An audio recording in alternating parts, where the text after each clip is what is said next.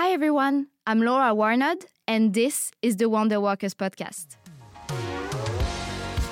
Wonder Workers is an interview based podcast where I invite changemakers to talk about their experience, their mission, and drive towards impacting the world, and ultimately to inspire, educate, and empower entrepreneurs, business leaders, and owners, and young people on how they can build together a more sustainable world.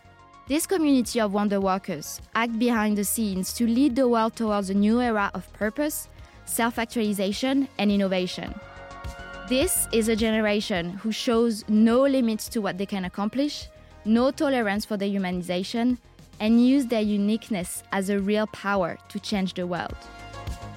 We want to invite you, responsible leaders, entrepreneurs, young people, and all other listeners in your quest for purpose to give you too the power to change the world. But having powers alone does not make us superheroes. Even them need allies. It's only when we accept our differences, combine our powers, belong, and thrive together that our forces can turn into superpowers. We are Wonder Workers, a community of changemakers, entrepreneurs, business owners, and aspiring ones who use their superpowers collectively to change the world.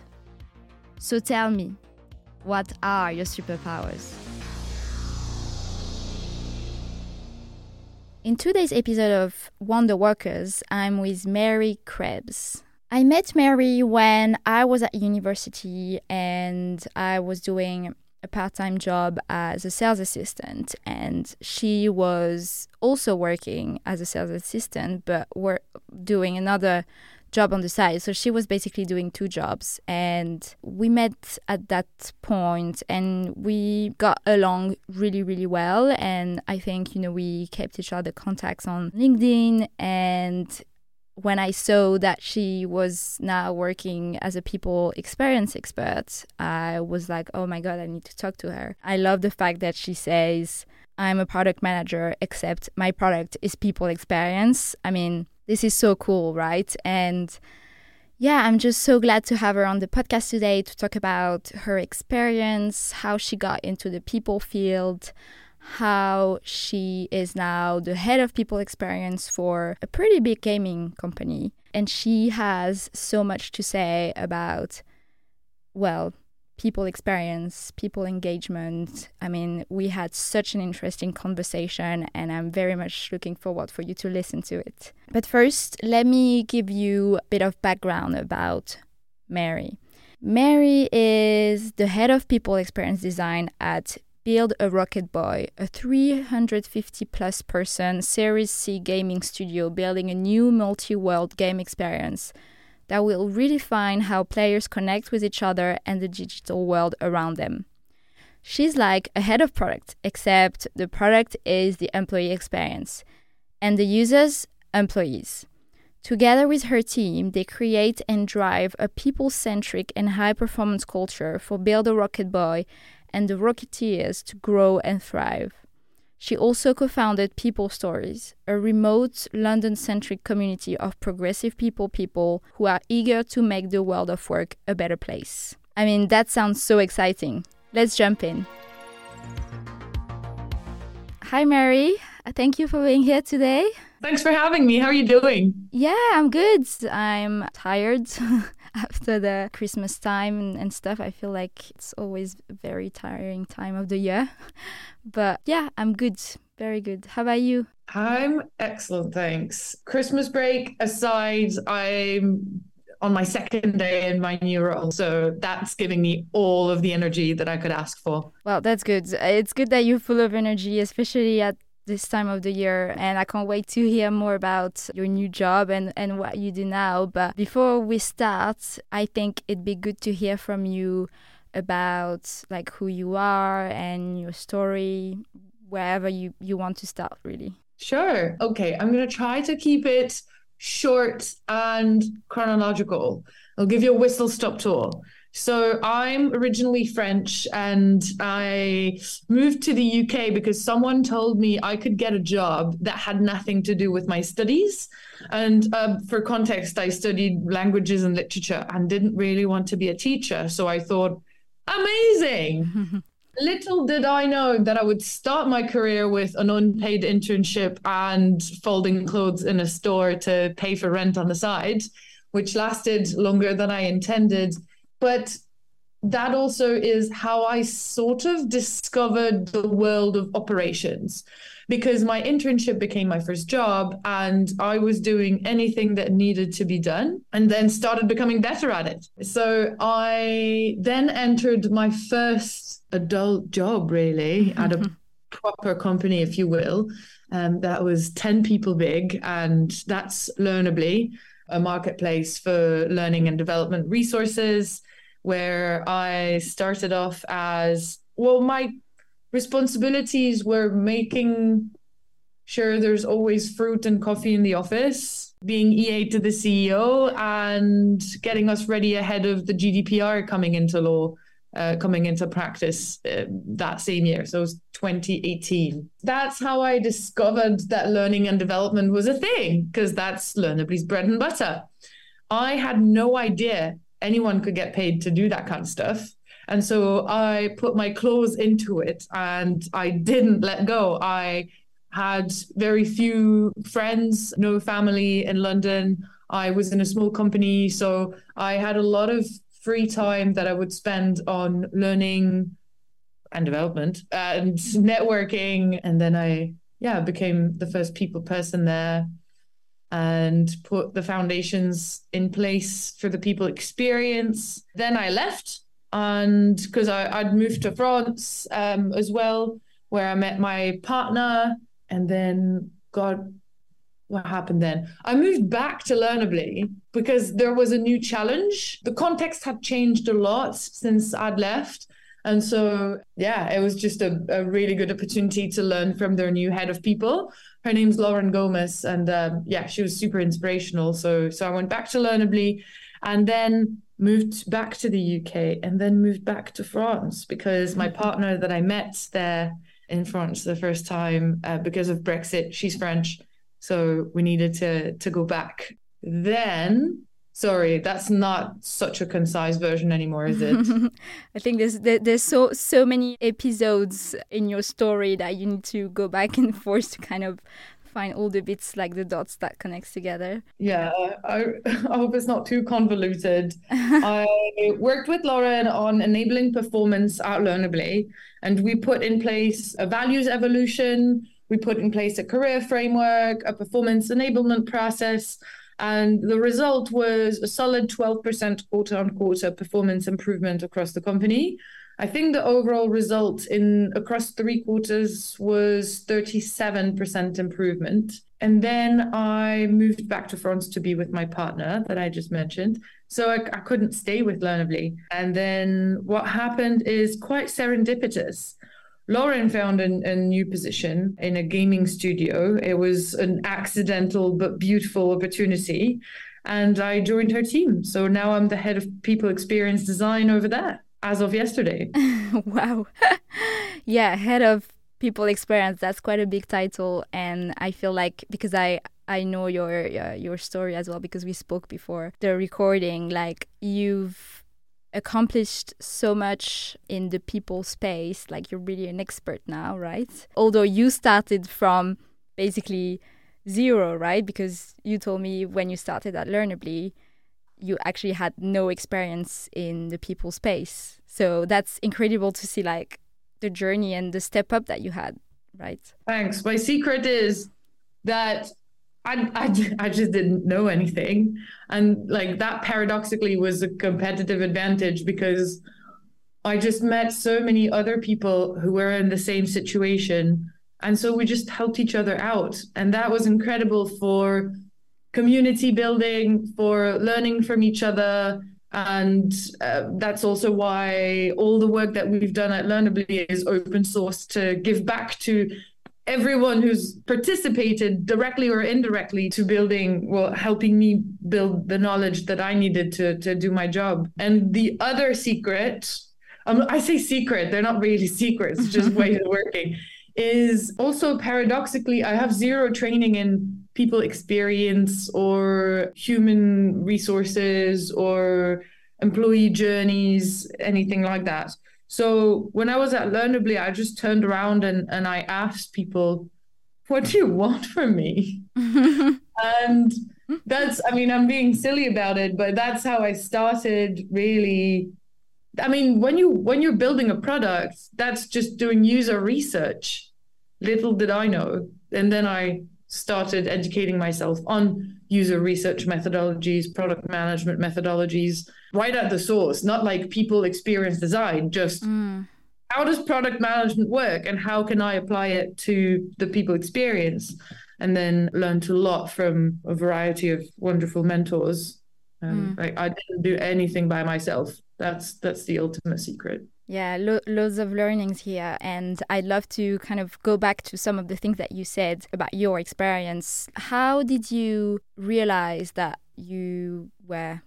I mean, it sounds weird to say that because it, it, it almost sounds like when did you get interested by people? But I mean, how did you fall into the people experience role or, or, or work really? So when I first joined Learnerbly in more of an ops role, my manager was the CEO Raj, and I did not really believe that it was possible to have a trusting relationship at work or that work would ever look at my contribution and my potential as more than something to be used like another tool because that's the relationship that my family has with work that my parents have my friends well not all of my friends but that's kind of what i grew up with. So there was a lot of skepticism and a lot of fear in me. And it took me a good what six months to a year of raj just being a genuinely caring person and helping me develop, grow professionally to make me feel supported. Like I started working on public speaking. I was terrified because I, I used to faint. So uh, like there's no higher level of me being terrified about anything, I don't think. And so I told him I think it would be good for me to work on that because it can give a lot back in me being able to present to people and and and that kind of stuff the first ever time that I spoke in public without fainting was with him. He invited me to a conference with a lot of really lovely, more senior people about culture, company culture. And then at the end of the conference, there was maybe a group of 10 people, and everyone had to share three key takeaways. Someone went, another person went, and then Raj looked at me and he was like, You've got this. And I thought, I'm no one. If if the CEO of this company thinks that I've got this, then surely I've got this. and I just didn't question it. And so I went, don't get me wrong, it was terrifying. But I did it. Yeah. And so one thing leads to another. You know that you're not gonna die, so you can probably do it again. And it's one percent by one percent. You end up doing podcasts with Laura. do you enjoy it now? I, I wouldn't go so far as to say I enjoy it, but I know the power it has, and I'm glad I can tap into that to hopefully help other people learn from what I have to share. And that's how I discovered that learning and development could really be meaningful for others because it became meaningful for me. And because Learnerbly was focused on doing that for employees, I learned that you could get paid to do a job in that kind of area, which again, I had no idea. To me, my life was like you work in a supermarket or you work in a public service, something tangible, something I can experience, someone I could. I didn't know about like B2B people locked up in offices, mm. as fun as their jobs could be so that's how I fell into into the people sphere. Yeah, that's so interesting, and that also showcased the really powerful influence of leadership and mentorship, meeting the right people at the right time too, because it's it seems like you've been surrounded by great mentors and great managers as well. So that definitely helps to support you in, in that direction and find the, the, the, things that you're interested about and that you want to develop in yeah absolutely and then i i thought well if it's so powerful for me I want to become one of these conduits that makes other people feel like that. And what is a more scalable way of having that kind of impact than being responsible for it at the scale of the company? Definitely agree with that. And that's exactly how I feel as well with my work is, you know, the impact that we can have on people at work is huge and also so important, especially nowadays. I mean, we both started working in our spaces before COVID, but how funny it is that you know now it's actually like a really big topic for all organizations. So I think it's it's super important and powerful to have people like you know like you who are so passionate about transforming the people experience at work. That's so important, and I think something that's really interesting as well. I love when you say I'm a product manager, except my product is people experience. that's just me trying to explain what my job is. Yeah, but that's um, so on... interesting. And that's the thing. Like, I'd love to, if you can, to know how do you explain the fact that you're a product manager before people experience? What what does that mean, really? So I again, like I, I didn't even know that that was the case before I heard it from other people. People like Jessica Zwaan, like Mariette Campbell, like Juby Yao, and I'll I'll share all the resources that they've put out in the world around the topic.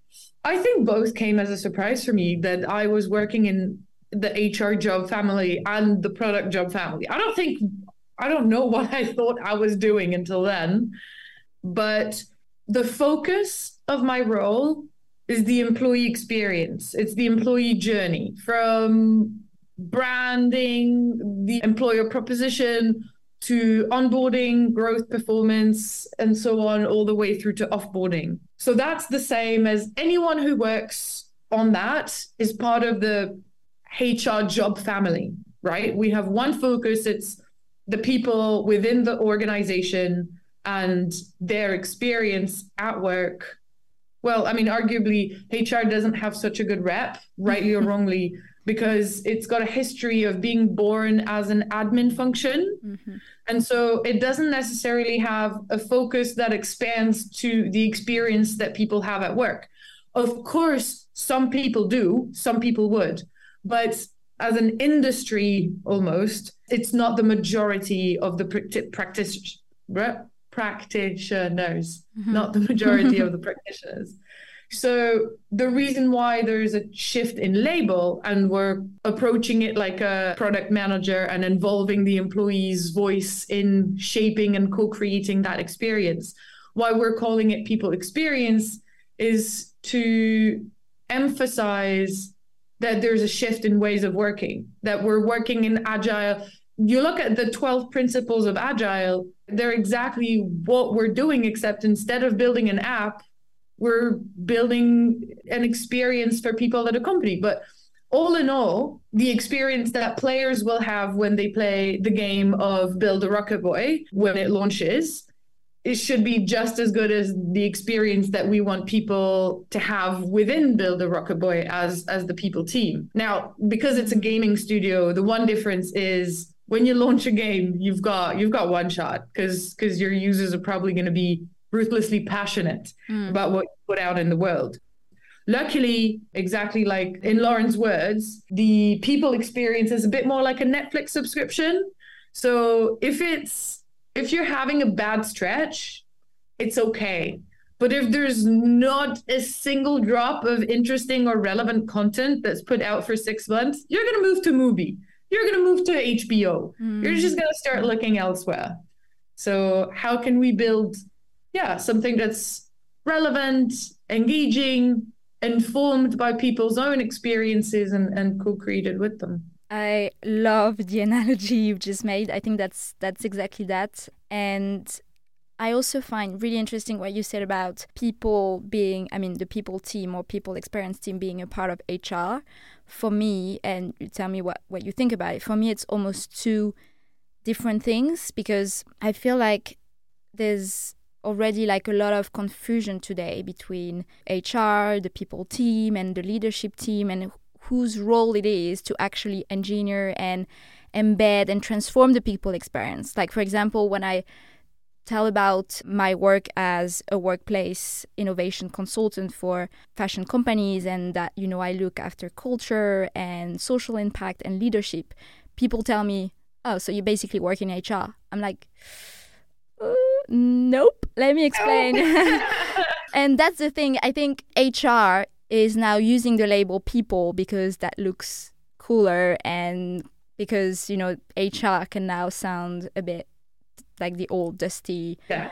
Uh, as you said, admin like departments. So I think it might be interesting for listeners to kind of talk about what is the difference between actually being the head of HR and being the head of people experience or people engagement. I tried to make sense of that when I realized that that was also my job, I'll share an article that I wrote to, to help make sense of it. And I'll, I'll go through it to give us a little bit of structure. I'll start with HR as a function and people as a function and what are the differences. So I'm not exactly going to answer between head of HR and, and head of people, mm-hmm. but I'm going to look yeah. at the functions to explain the differences to in my perspective, right? Because it's truth is it's an emerging profession. So some people are going to appropriate the label without making the change. Some people are going to put the label forward but in a different way because it's an emerging profession so there's no consensus. So here's my take. Hr initially started existing for compliance admin purposes right? And arguably there's some of that in every function. Your marketing function also has to be GDPR compliant, but it's not your only your only focus is not just the admin aspect of, of your day to day. But HR was born as a function from that need. And then what happened is in the early 2000s, the internet became more of a thing. And for the first time in a long while, there was a shift. And companies like Google needed engineers more than engineers needed companies like Google because everyone wanted to hire them because it was an emerging job and the market was there and everyone needed engineers and there were few engineers. And so to be attractive to engineers, there was one dude at, at Google, his name is Laszlo Bock, I think, or Block. Oh, God, I can't remember, who looked at how HR is being perceived by employees and the change the meaningful changes that we can make to improve the employee experience to be more attractive than competitors because we need those engineers to keep being the number one xyz what happened there was the birth of people operations. Why? Because operations had this reputation of getting shit done. And so which came first, the chicken or the egg. I'm not sure the ways of working the, the label, but what's for certain is people operations was responsible for making like automated processes, for looking at efficiency, for looking at principles behind decision making, not only the reactive part of the employee journey. Mm-hmm. Now, in my perspective, that is one pillar of how we make a great employee experience. It's having a smooth, automated, scalable processes of, for that experience. But it's not just that. You also need customer success partners who are your people partners who are going to be on the ground with the managers helping them upskill helping them navigate their day to day but who are experienced specialists and then they're going to gather insights and pass it on to the team, which I'm responsible for at BARB, which is people experience design. So we're taking the heavy lifting away, we're doing the project work and building the infrastructure. So, for example, building a proposal for a promotion, that's something that you might want the support of your people partner for because your manager is more on the technical and strategic aspect of your day to day. So you're probably going to ask support from your people partner as well to build a, a promotion pitch. But if you don't have a career framework in the first place, where do you start? So people experience design is responsible for creating the structure, the career framework, except I'm not a data analyst. I'm not a, an engineer. I'm not all of these specialisms.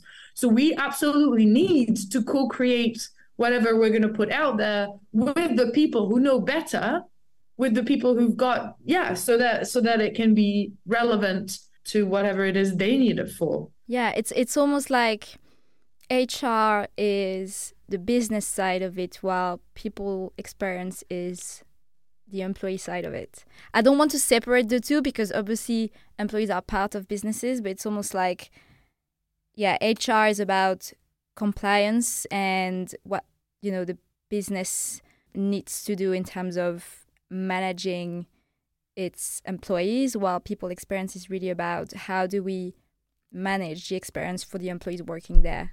Yeah and i i think i think it sits at at the middle at the mm-hmm. intersection of business needs and people needs because i think it's a misnomer to separate the people experience from the business and and performance element like the commercial element because you're not going to have the most commercially successful business you can if your people are not performing at their best. Oh yeah. And your people 100%. are not going to give you their best yeah. if you don't give them the best people experience. Yeah. So giving equal parental leave, it's not just about a feminist agenda. I mean, for me personally, it is oh, also. Yeah. No, definitely. But from a commercial perspective, it's got nothing to do with that.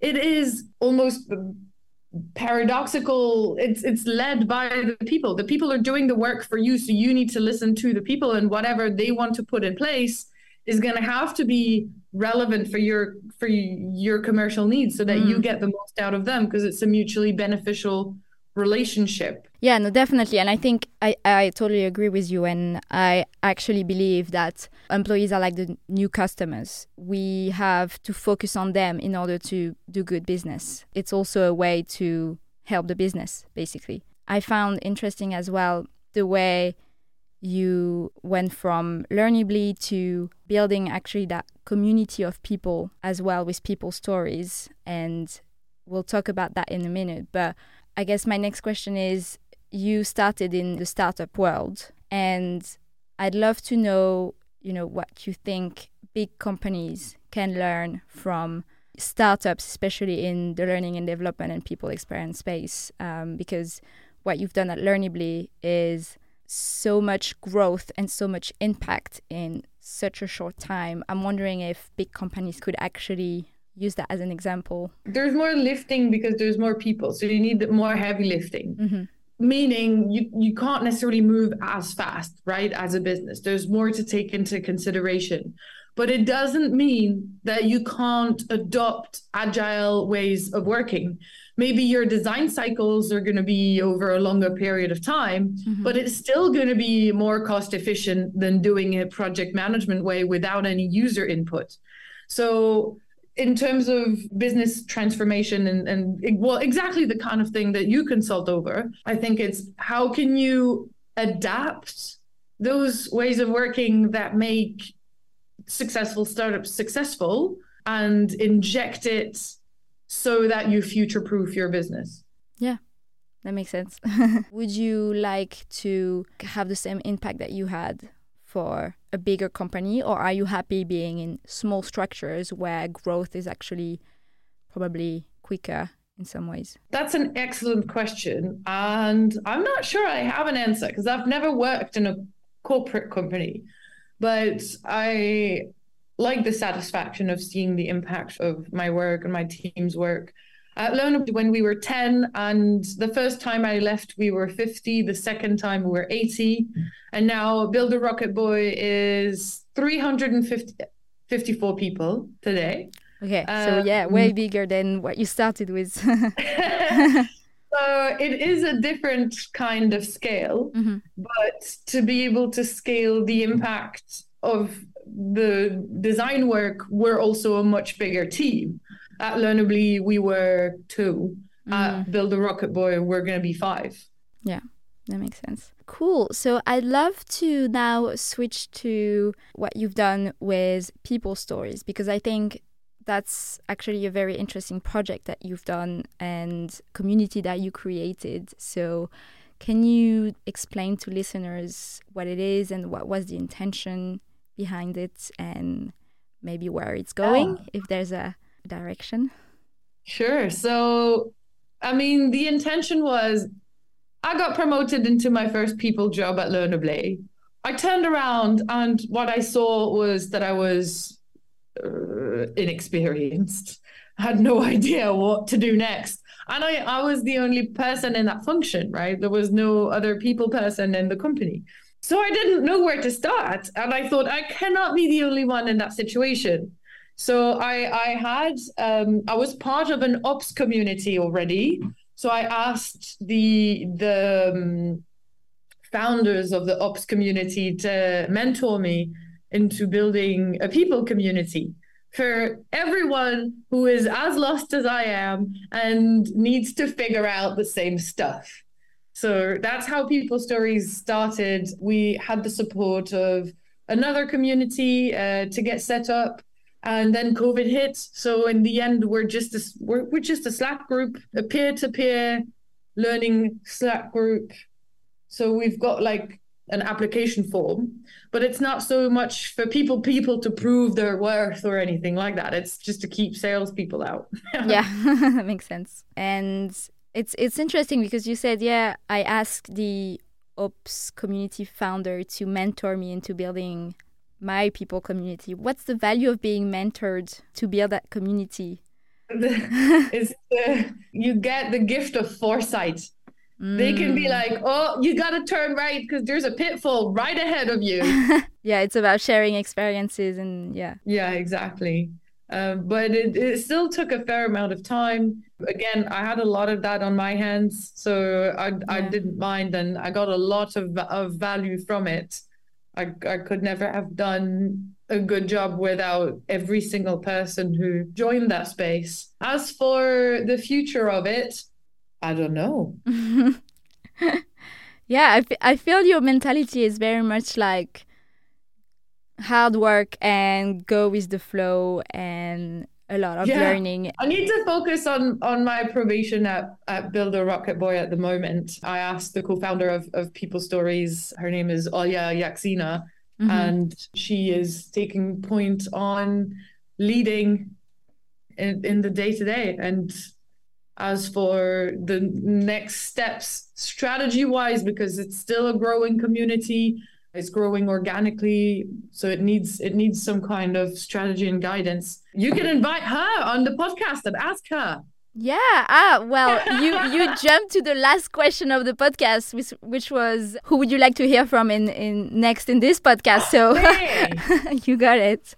Perfect. I'll note that down then for one of my next episodes. Another question that I had for you is the podcast is made to inspire entrepreneurs and, and business owners to make a, a real impact in the world, whether it's a, a social impact, an environmental impact, a people impact. But it's also about inspiring and educating future generation and young people on the different types of things that they could do to also make an impact in the world and kind of choose the direction that they want to take for their future. So, if you could give, I'll say, one or two tips for young people who, you know, are looking to work in a fast paced startup environment or want to create their own thing or engage in the future of people and work, what advice would you give? Okay two things. One is to speak to your point about impact and wanting to change the world.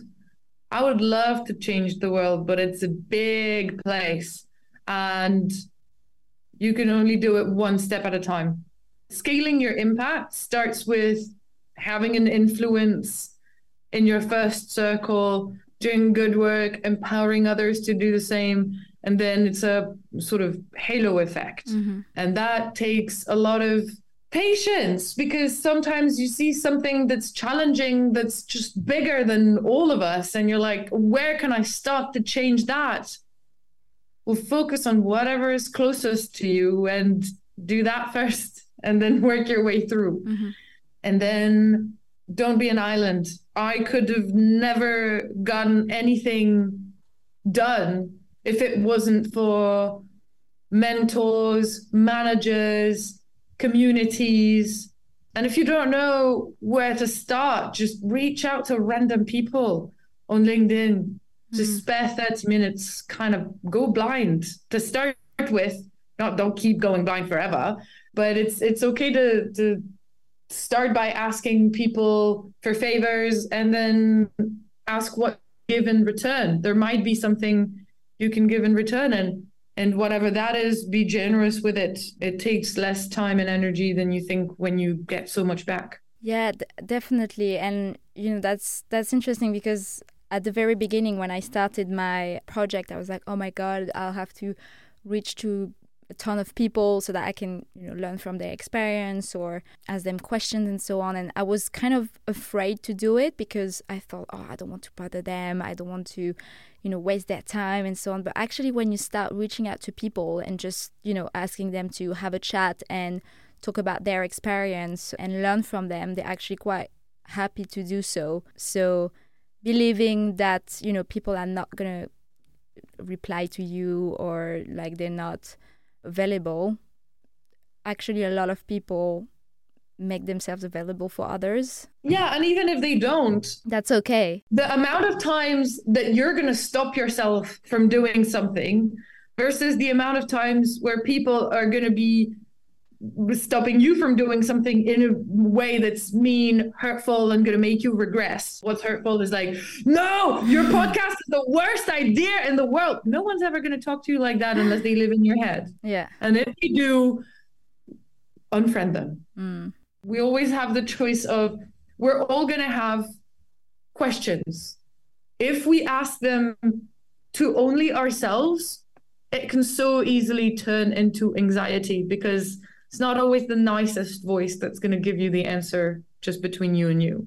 If you put it outwards and you put it into the world, you give it the opportunity to live a life of its own.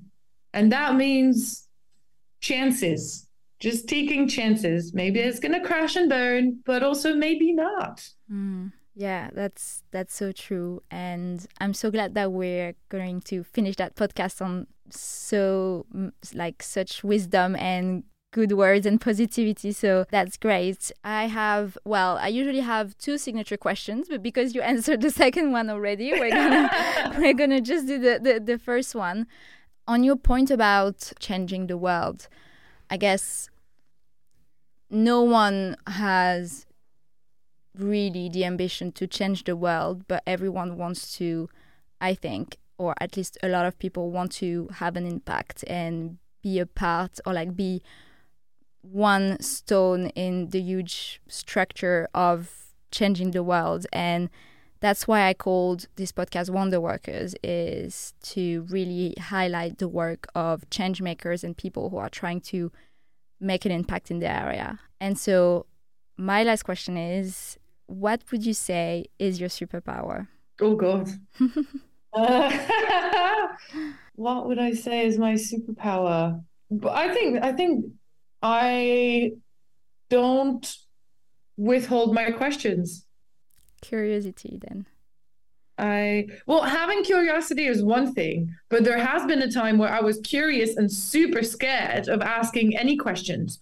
Or maybe if you're in a new job and you're a junior and your manager's not next to you because you're working remotely and you're like, oh, where do I find the booking system for whatever? Like it can be really hard to to ask to put your question to the other person because it's easier to make negative assumptions about how they're going to perceive you etc mm-hmm. so my power is is not so much being curious but to be unafraid of asking questions, asking, how does this work?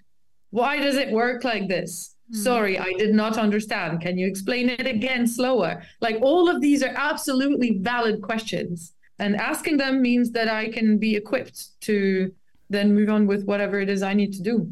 Well, that's that's a very that's very powerful and a very good one. Thank you, Marie. And thank you so much for being here today. I mean, I, I really appreciate it. And a fun fact is that I met Marie when we were working in sales for a fashion brand a couple years ago.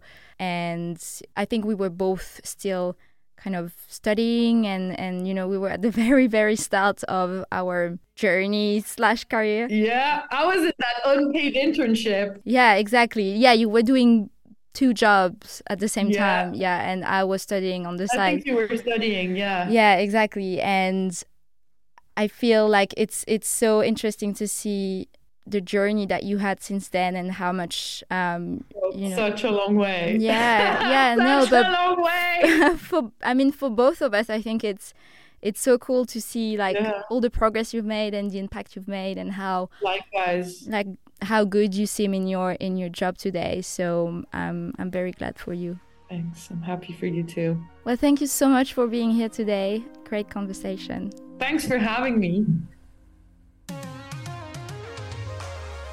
Follow the Wonder Workers podcast so that every two weeks you can get notified when a new episode is out.